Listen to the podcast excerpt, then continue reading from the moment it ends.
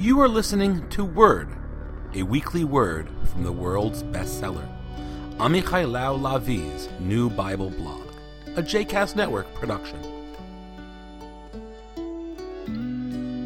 To subscribe to this blog, to read this blog, and to learn more about Amichai Lau Lavi, please visit amichai.me. For more information about other JCast Network podcasts and blogs, please visit jcastnetwork.org. Here's the weekly word, another password to the riddles of our lives. This week's Torah text is Lech Lecha. The weekly word is altar, Mizbeach. Driving through Jerusalem last night with out-of-town guests, I point out landmarks. Here I lived and loved. This is where the bomb went off. See the hidden shrine? For natives, tourists, pilgrims alike, some spots are holier than others, some attractions more popular or less. All of Jerusalem is one big sacred site, dotted by plaques and monuments, and in the middle of it all is the Holy Mount. And on its summit, shining gold, is the ancient altar, covered by layers of faith. According to tradition, this is where Noah built the first altar, where Abraham almost sacrificed his son. This week's Torah text, Lech Lecha, is full of altars.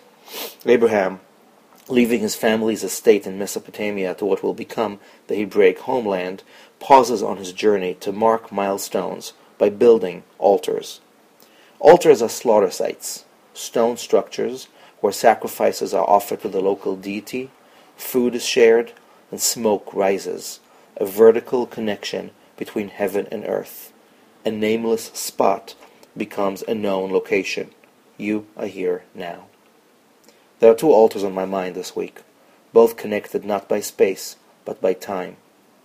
This coming Saturday night marks the 70th anniversary of my grandfather's murder. Rabbi Moshe Chaim Lau was gassed to death in Treblinka, that terrible altar of so many sacrifices. He was there along with one of his sons, Milek, and his entire congregation. He was the last rabbi of the town, Pyotrikov, and according to survivors, he led his flock to death holding a Torah scroll and chanting the Shema and the Kaddish. This coming Saturday night, our extended family will gather in Bnei Brak to welcome a new Torah scroll into my uncle's yeshiva. Seventeen years ago, my grandfather's yahrzeit was also on Saturday night, and in my home in Jerusalem, I lit a candle. That was the night on which Yitzhak Rabin, Israel's prime minister, was murdered in the Tel Aviv square now named for him. Spontaneous altars rose all over the country that night. Countless candles were lit. A rally will take place in Rabin Square this Saturday night. We will vow to never again tolerate this hostile violence. I hope to be able to attend both of these events. Abraham's altars lit the fires, and the smoke still rises in this holy, messy land. It connects heaven and earth, private and public, past and present.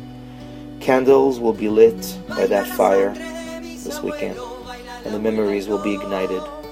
We are here, still here, always and now. These altars are not about location. They, like memories, exist beyond. זיכרונם לברכה. שבת שלום.